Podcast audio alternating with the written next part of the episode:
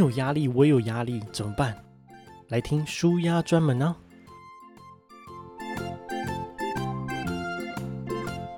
本集由最懂婚礼影片的一八零 Shopping Mall 赞助。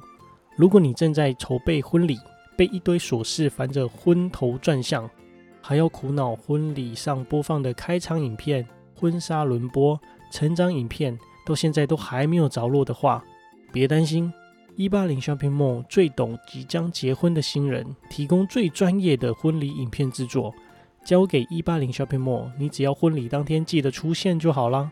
一生一次的婚礼影片，绝对不要贪图方便哦。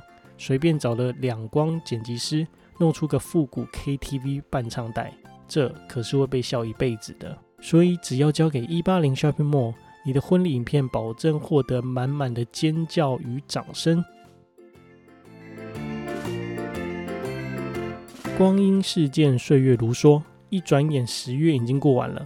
还记得离职日刚好是二零二零年的十月一号，中秋节那天，爽爽的烤完肉，赏完月，晚上睡觉还有一抹淡淡的微笑，因为想到以后再也不用早起上班，想到都还会笑呢。现在自由工作者的生活正是满月，到底跟上班族有什么不一样呢？最重要的是第一个月赚了多少钱？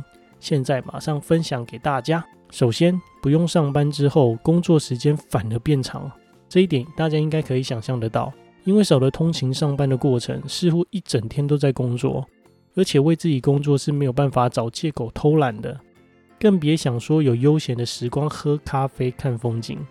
刚创业的人更是什么脏活累活都要接哦，因为再挑就没案子啦。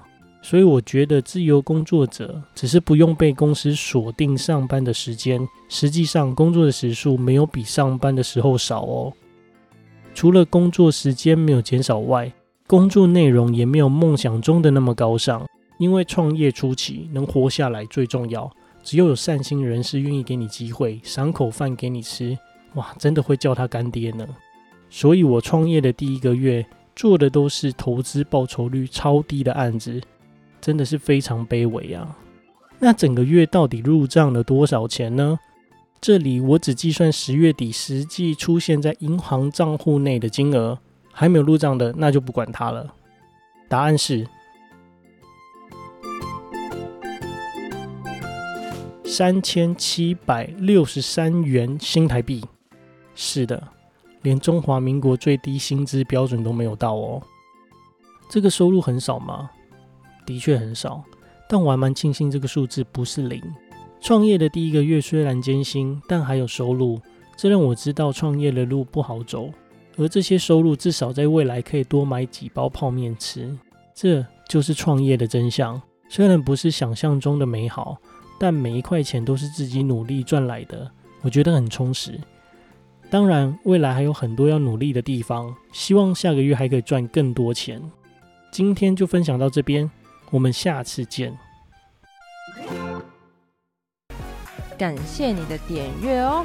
记得喜欢的话，请帮我分享、留言、加订阅哦。